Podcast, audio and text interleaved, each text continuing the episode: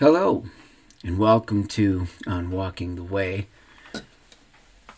This week we're going to talk about discerning the way, or how do we navigate the lies of this age.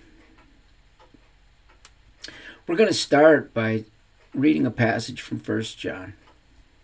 Beloved, do not believe every spirit, but test the spirits to see whether they are from God for many false prophets have gone out into the world. And by this you know the Spirit of God. Every spirit that confesses that Jesus Christ has come in the flesh is from God, and every spirit that does not confess Jesus is not from God. This is the spirit of Antichrist, which you have heard was coming, and now is in the world already. Little children, you are from God, and you have overcome them for he who is in you is greater than he who is in the world. They are from the world. Therefore, they speak from the world, and the world listens to them. We are from God. Whoever knows God listens to us. Whoever is not from God does not listen to us. By this we know the spirit of truth and the spirit of error. Now, some say that these are the most evil times in history. I don't know. How do you even assess such a statement? I'm sure, for example, that during the Black Plague, people thought things were pretty bad. Living in Europe during either World War was pretty bad. Living in Uganda or Rwanda during their genocides was pretty bad if you were there. So I'm not sure that trying to assess if these are actually the most evil times ever in God's eyes is even worthwhile. Because what good is such knowledge if it does not tell us how to live? So, what do we know? According to the passage above, and of course to the news, we know that the world is full of lies. We also know these lies are not all as random as they seem. There is a spiritual wickedness behind these lies. And what's more, the forces behind these lies have an agenda. Now, I know, I know, this sounds like conspiracy stuff. But it's not a conspiracy in the normal sense of that term. It is simply the reality of spiritual evil at work in this world. It is the spirit of Antichrist, according to the text, and it has been at work in the world since John's time. So I think it's safe to assume it is still at work. We also know from this text that the one who is in us, as believers, is greater than the one who is at work in the unbelieving world, namely, the Antichrist spirit that has made pawns of all those that do not believe. So, how do we know what is true and what is false? And this seems to be the whole point here.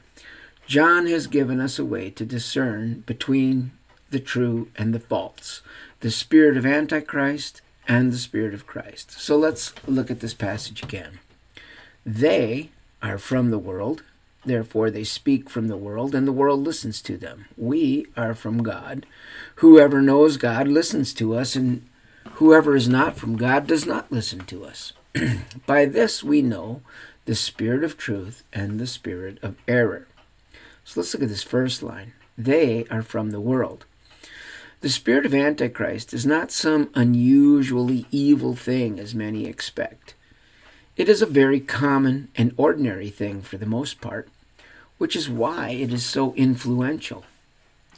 It is of this world. It speaks to this world, and the world listens.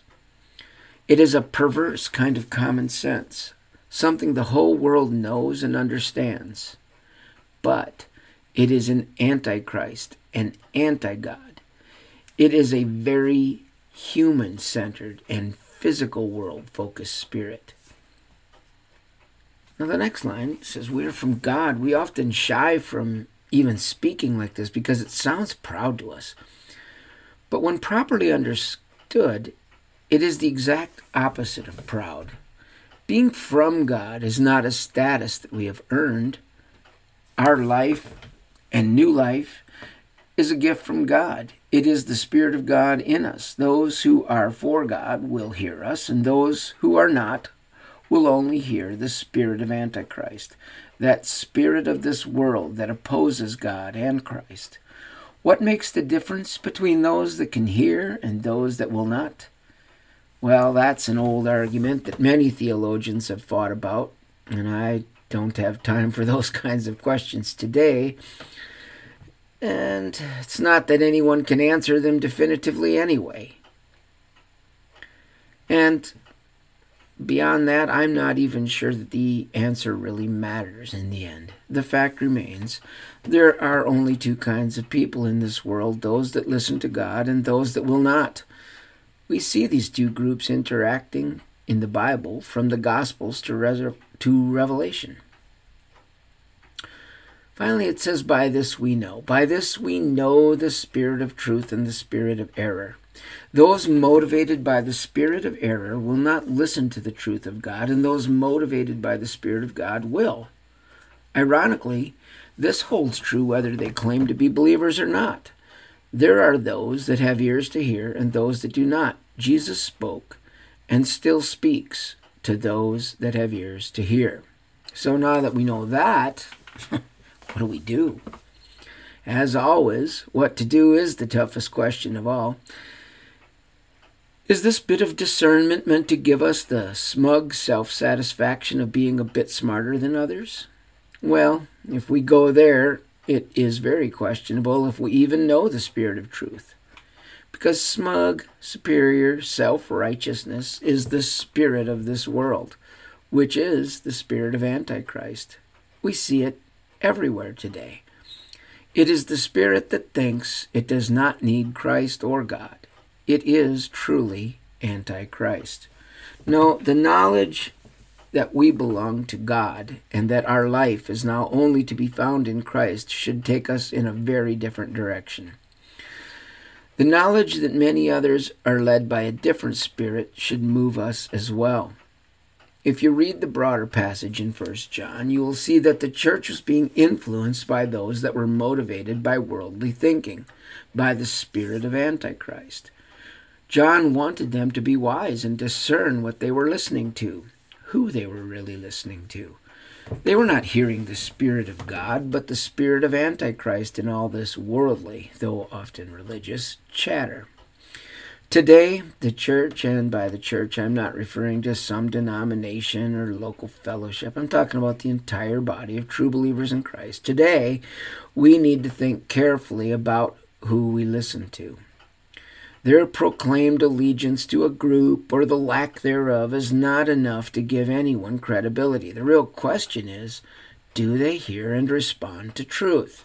Or do they reject it when they hear it? There are many claiming to be Christians that, through their actions and teachings, deny Christ.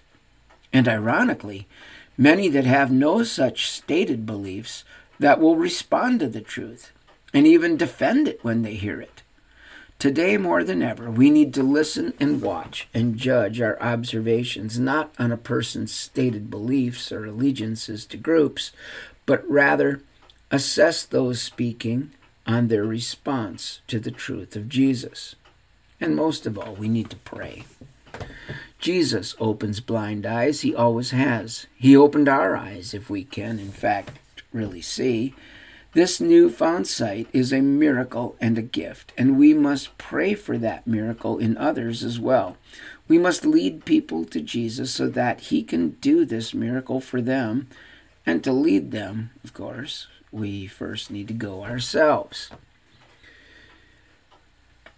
So, this week, I hope we can all live in such a way and allow the Spirit of God to so motivate us that anyone that would follow us would be walking toward Jesus. And may God grant us this grace to know the difference between His Spirit and the lying, self serving spirit of Antichrist. Jesus is still Lord of all, and He that is in us is still greater than He that is in the world. So, with this in mind, have a great week.